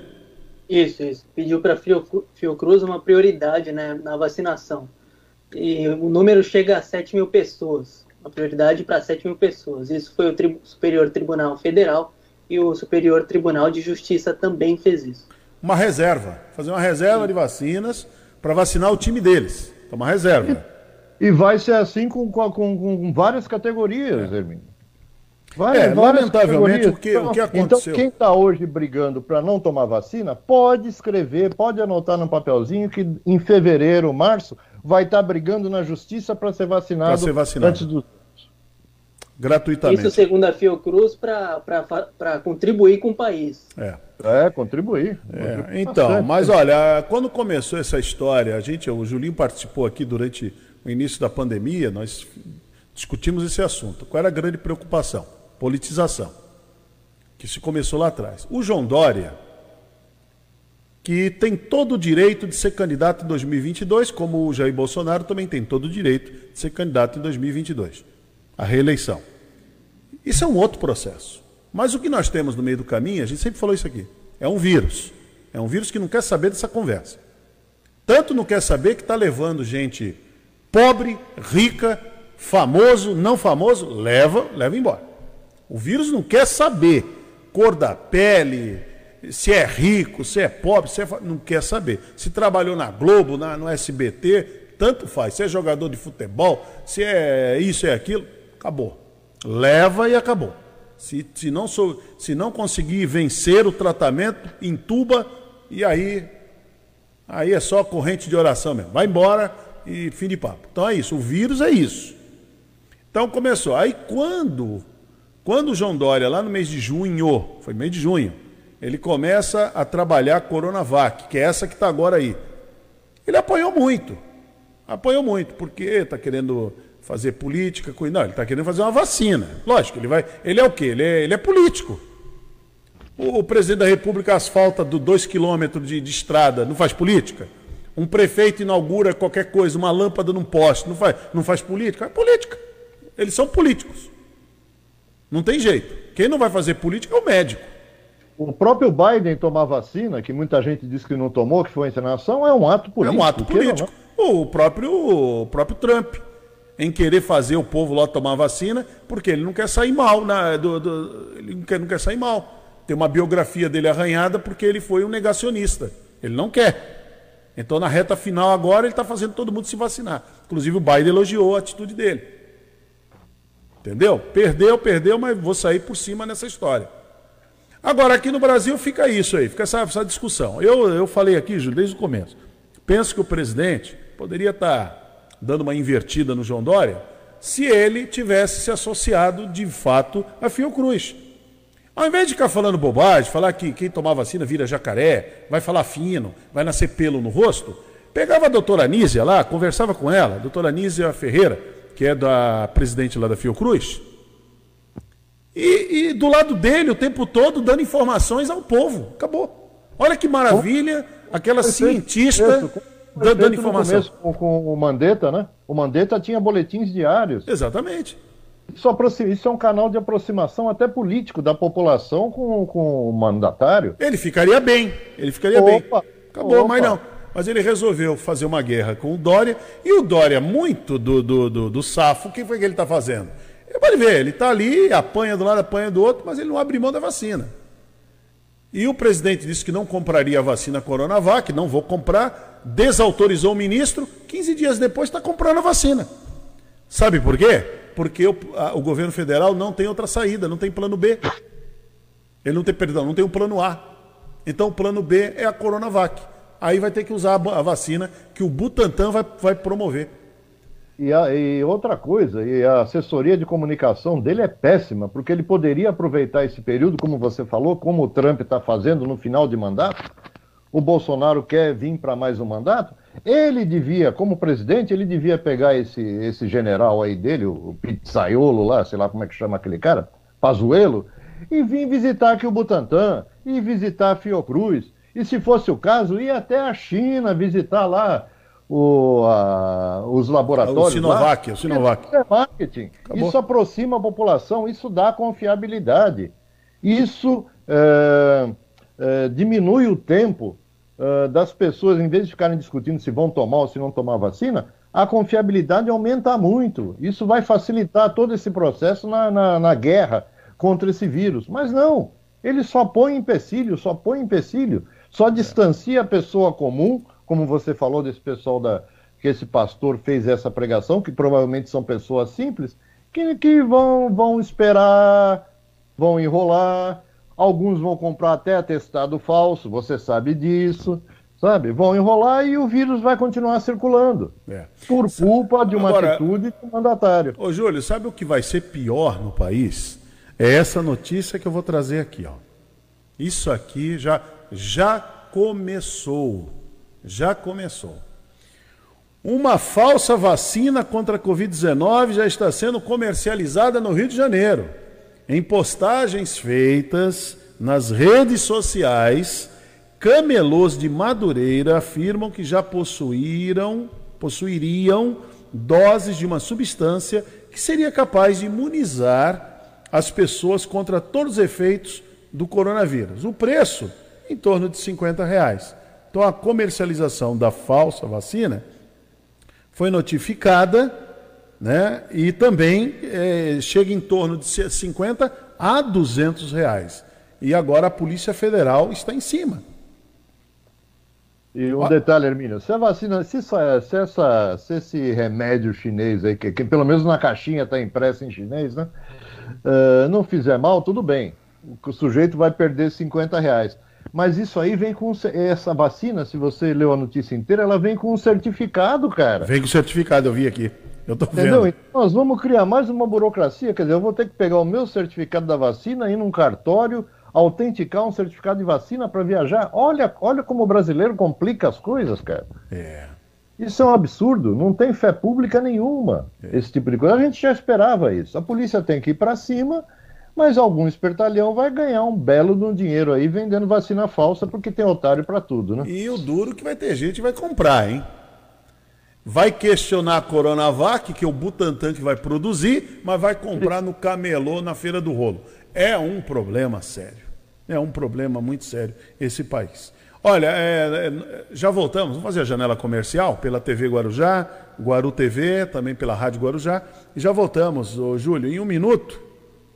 Em um minuto, o Ministério Público do Rio de Janeiro diz que quadrilha liderada por Marcelo Crivella usou crise como oportunidade para cobrar propina de empresas que deveriam receber da prefeitura, segundo o Ministério Público. Em um minuto, aqui no assunto do dia. Bom dia, cidade.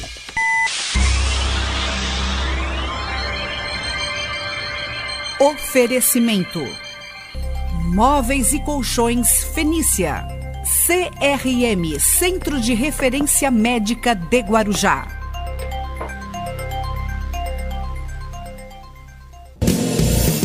Muito bem, vamos na reta final aqui do Bom Dia Cidade, junto com o publicitário Júlio César Ferreira, também o Heitor Martins aí com a gente.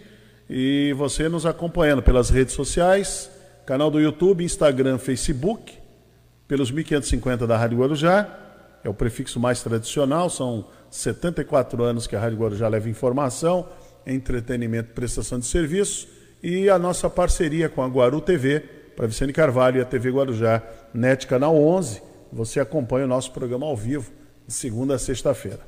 Muito bem, vamos lá. Olha, em 2018, segundo o Ministério Público, a Prefeitura do Rio de Janeiro passou a ter dificuldades para pagar todos os fornecedores e tinha que escolher quais empresas seriam pagas. Segundo o Ministério Público, a crise foi vista como oportunidade. Empresários de serviços não essenciais que pagavam propina seriam privilegiados na hora do pagamento em detrimento de outras empresas.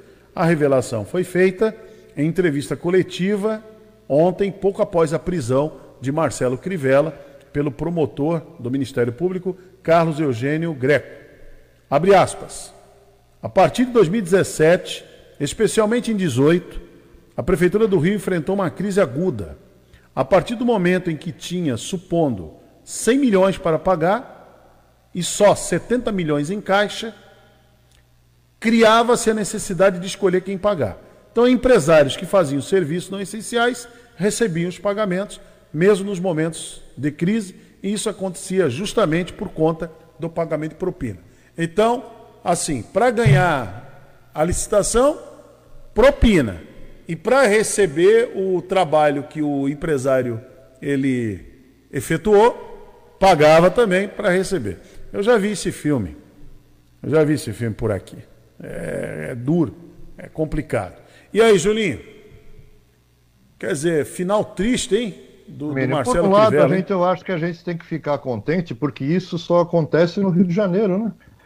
Que bom que, que, que, essa, que essa praga não se disseminou por todas as cidades, por todos os municípios, por todas as autarquias do Brasil, né?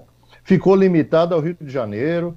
Você vê que lá uh, essa, essa, esse posicionamento da justiça, por exemplo, eu discordo. Uh, não houve necessidade de nenhuma crise para que acontecesse isso, isso sempre aconteceu. Eu acho que desde a primeira uh, capitania hereditária que acontece isso no Brasil, não há necessidade. Essa pandemia só serviu para escancarar mais ainda uh, esse tipo de negociata, né? esse tipo de esquema. Por quê? Porque houveram, houve as compras sem uh, licitação, isso facilitou bastante. É lógico que teve muito governador, muito prefeito que se aproveitou disso. Mas, por outro lado, ainda se vê uma luzinha no fim do túnel, que foi esse caso da, da prisão do Crivella. Né? Então, ainda existe alguma moralidade, ainda não dá para nos locupletarmos todos, né? Ainda existe alguma moralidade, ainda existe algum, algum, algum ventinho de justiça né, nesse país. É. Porque, Júlio, assim, o que aconteceu, né? A gente vamos pegar a história.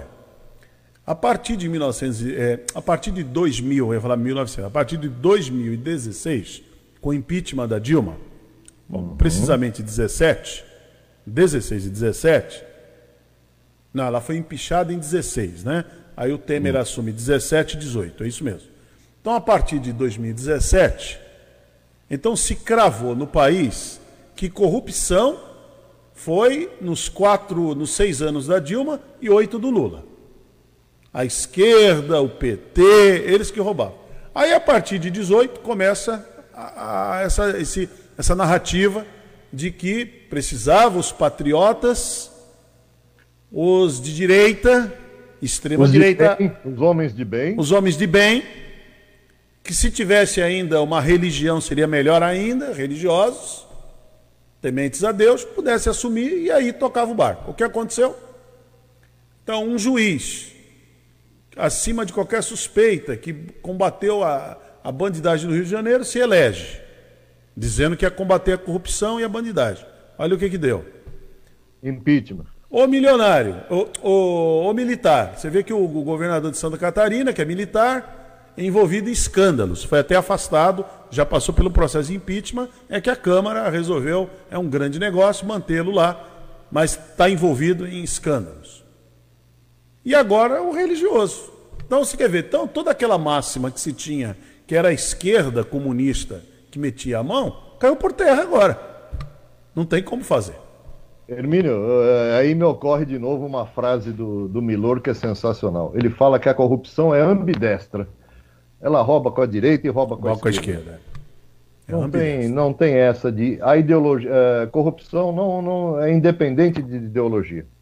É independente. É. O, que, o que a gente precisa ter, de fato, é, um, é uma justiça mais, mais rápida, né? Porque a gente sabe que a, a justiça lenta é sinônimo de impunidade. E nessa situação toda fica muito complicado. Esses, a gente está vendo aí o próprio presidente tentando livrar a família eh, de suspeitas, vou falar suspeitas para ser elegante, de, de corrupção, de rachadinhas. Eh, e o que, que acontece? O, o legislativo, por um lado, puxa, puxa a corda para ele, o judiciário puxa a corda para ele, o executivo puxa a corda para ele. Então nós temos esses casos assim pontuais como o do Crivella. Mas a grande massa, a grande massa está fazendo a festa, Hermínio. A gente sabe disso. É. A gente sabe disso desde o pequeno município ah, até Brasília. É por aí mesmo. E ela é, ela é uma praga mesmo, né, Júlio? Ela é uma praga. Uma praga que tá aí, não tem jeito não. E eu, eu, eu- sabe o que eu, eu ontem até comentei aqui no programa. Às vezes o quem está no poder, no caso o presidente da República, principalmente é que bate muito no peito, dizendo que combate a corrupção. Que no governo dele não tem corrupção. A pergunta que eu sempre fiz, continuo fazendo: existe mecanismo de controle? Porque, pra, ô, Júlio, eu entendo dessa maneira. Para você combater a corrupção, o mal feito, você precisa ter um mecanismo de controle. Dentro das empresas funciona assim. No poder público é a mesma coisa, eu estou enganado. Sim, a tal da, da compliance, né? Sim. É, é, mas no caso do poder público é muito envolvimento, Hermínio, é muito dinheiro, é muito esquema, é, muita, é muito ralo, é muito ralo e rola muita água por esse ralo. A gente sabe disso. Sabe, a justiça por si já é lenta, sabe? Nós vimos aí no caso da Lava Jato os- os- as aberrações que, se fiz, que, que aconteceram, que o próprio juiz Moro, a, a postura condenável dele em relação ao, ao PT, em relação ao mensalão, em relação ao Lula. Não estou dizendo aqui que não houve corrupção nessa, no PT, no mensalão, no caso do Petrolão também não houve corrupção, não é isso. Mas a gente tem uma justiça seletiva. Talvez a palavra seja essa. Justiça seletiva. Isso passa, isso não passa. Entendeu? É isso que prejudica. É isso que prejudica. Nós vimos duas desembargadoras presas recentemente, Hermínio, que deveriam ser o, o exemplo, sabe? Estão num cargo para justamente coibir esse tipo de coisa. A gente vê todo dia isso. Então a, a corrupção está enraizada na cultura brasileira e ainda vai demorar muito tempo para a gente erradicar isso. É. Você falou uma coisa que é muito, muito complicada a gente ouvir, né, Júlio? A, a corrupção está enraizada, olha só, na, cul- na cultura brasileira. E em todos os poderes. Em todos os poderes. E em todas as instituições. Nós vimos, nós vimos aí recentemente um padre da Igreja Católica de- desviando recursos, igreja evangélica, e assim vai, espírita, até o João de Deus lá no meio daquela, ah, daquelas acusações de assédio, descobriram dinheiro vivo na casa dele, descobriram uma coleção, armas, né? Parece que ele estava ligado a armas também. Então, é, que- o, que, é- o que se há de fazer? Como, como mudar isso? A gente pode dizer num primeiro momento aquela, aquela frase maravilhosa: não, isso é uma questão de educação, é uma questão de cultura, é lento. Mas eu acho que não. Eu acho que se houvesse uma punição ah, mais imediata, a coisa seria diferente. A coisa seria diferente. O sujeito vai preso hoje já sabendo que vai impetrar um habeas corpus, que vai responder em liberdade, ou que vai, vai usar algum subterfúgio para, como aconteceu com aquele cidadão lá do PCC que foi solto, já pegou o aviãozinho e já foi embora. O Ronaldinho, esses dias também, se bem que não é um caso de corrupção, mas ele falou para um amigo, tá lá no gravado, ah, vem pro Brasil que aqui você não vai ser preso. É o Robinho, né? O Robinho. Robinho, Robinho. desculpa. É. É, Então, tá na cultura do brasileiro. Você vai lembrar, Hermínio, uh, quando a gente vê aqueles filmes de, de espionagem, ou filme de grandes golpes, assim, de, de roubo de banco, filmes uh, europeus, ou a maioria americanos, que, que quando o cara consegue dar um golpe bem sucedido, ele conversa com outro lá, já. Ah, para onde você vai? Eu vou para o Brasil. Eu vou para o Brasil. Então, essa marca vai demorar muito tempo para a gente uh, ultrapassá-la. É, e os problemas continuam, Júlio. Os problemas no Brasil continuam. nesse momento, uma, lá em Duque de, Caxias, no, no, Duque de Caxias, no Rio de Janeiro, uma enxurrada mata duas mulheres durante temporal. 150 famílias estão desabrigadas, desalojadas. Então, em 24 horas, choveu metade do esperado para o mês. Então, os problemas continuam. Quer ver, Emílio, comprou... quantas vezes na sua vida, como, como jornalista, você já deu essa notícia? Ah, várias vezes. Seja em várias, de Caxias, seja em São Paulo, seja na, no Rio de Janeiro mesmo. Santa em, Catarina, então. São Vicente, Santos, são, são problemas recorrentes. É que também passam pela política, passam uh, pela corrupção. É. Sabe? Porque aí tem aquele, ah, obra, esse tipo de obra não aparece, não se faz obra de infraestrutura, ou quando se faz, ela é hiperfaturada. E quem sofre sempre na ponta, meu amigo, é o povão, não tem jeito. Não tem jeito. Essa notícia é recorrente e continuará sendo enquanto não houver uma mudança de mentalidade em todos os sentidos. Agora eu vou dar um número aqui que o IBGE está passando. O IBGE, depois de ter sofrido interferências, que o presidente Bolsonaro interferiu, colocou gente dele lá, que era para os números não aparecerem tanto. Então esse número aqui é subdimensionado. Totalmente. Desemprego na pandemia atinge 14 milhões e bate recorde mais uma vez. É muito mais do que isso. Quando o IBGE, agora, esse atual IBGE, que está todo aparelhado, cheio de interferência, Coloca 14 milhões, Julião. Eu acho que é mais para frente, hein? É mais para cima, melhor dizendo. É mais para é, cima. Ou mais para baixo, né? O problema é mais embaixo. O problema mesmo, é mais embaixo. Porque é, eu, eu falei agora há pouco, falei que a comunicação do governo é muito ruim, as estratégias também são muito ruins. Essa massa que estava recebendo aí, estava de certo modo uh, se defendendo, vamos dizer assim, com os 600 reais, com os 300 reais do auxílio emergencial, a partir de janeiro não vai ter. Então, se o governo não tomar uma atitude, essa popularidade que ele ainda tem hoje, milagrosamente, vai começar a despencar. Então, ele não está preocupado, como o Dória, como você bem lembrou, o Dória está fazendo o jogo político certinho. A gente conhece o jogo uhum. político. O Bolsonaro não ele se fia nessa, nessa massa é, de gente, dos, pelo dos fanáticos, que a gente chama de gado, que, né? É, para se reeleger daqui a dois anos, está jogando errado. E digo mais, tomara que continue jogando errado assim. Tomara que continue jogando errado. Mas esse reflexo do desemprego vai começar a, pipocar a partir de fevereiro. Você vai ver, politicamente, né? É. Muito bem, só para fechar o nosso programa, Baixinho, põe aí novamente. Sim, o Júlio, você consegue ouvir aí? Você... Não, não, não, não consegue ouvir. Seria tão, seria tão é. importante.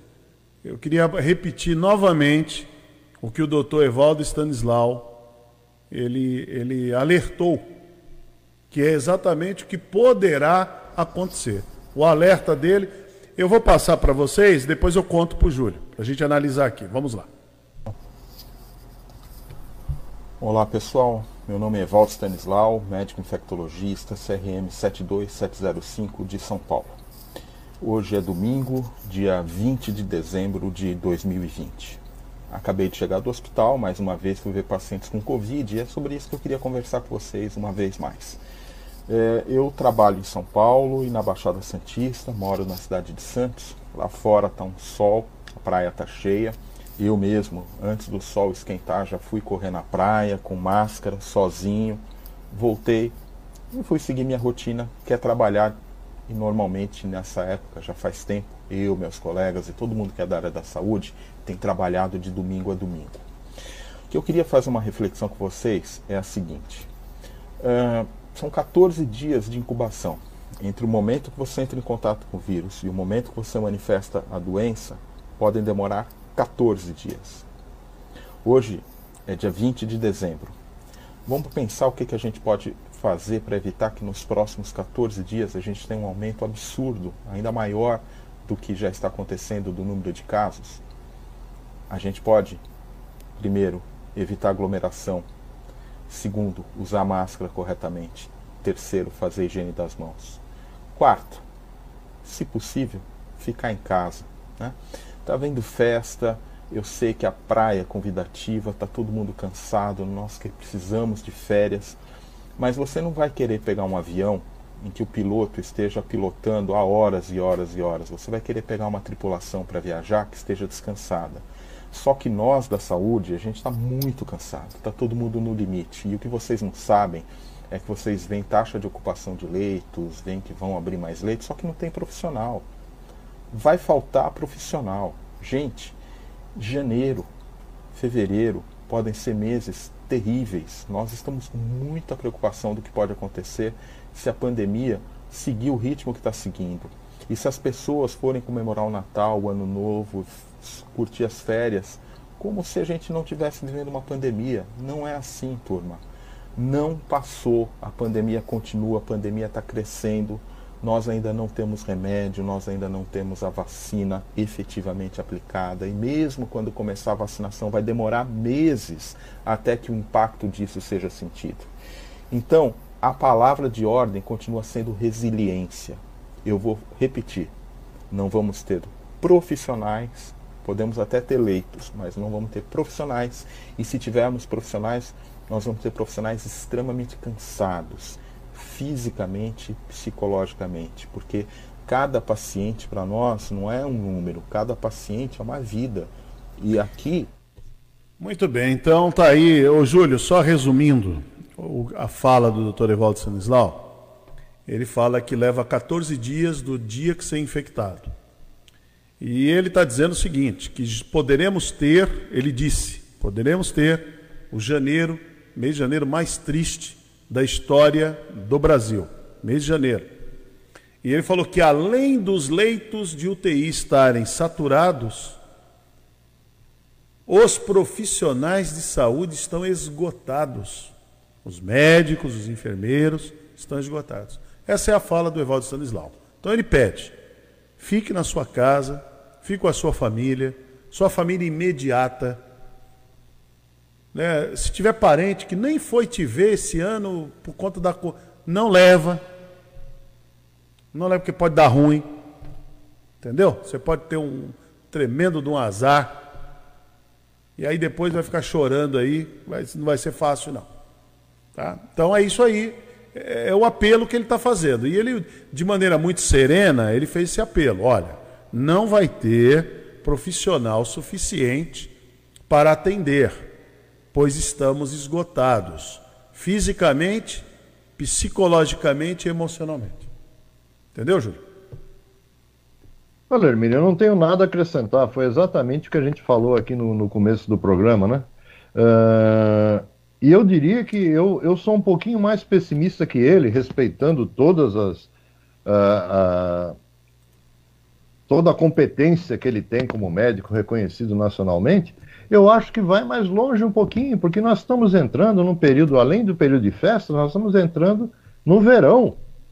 Então, se, se, se os fins de semana forem de sol, isso vai se multiplicar com reflexos até março, Hermília. Uhum. Até março.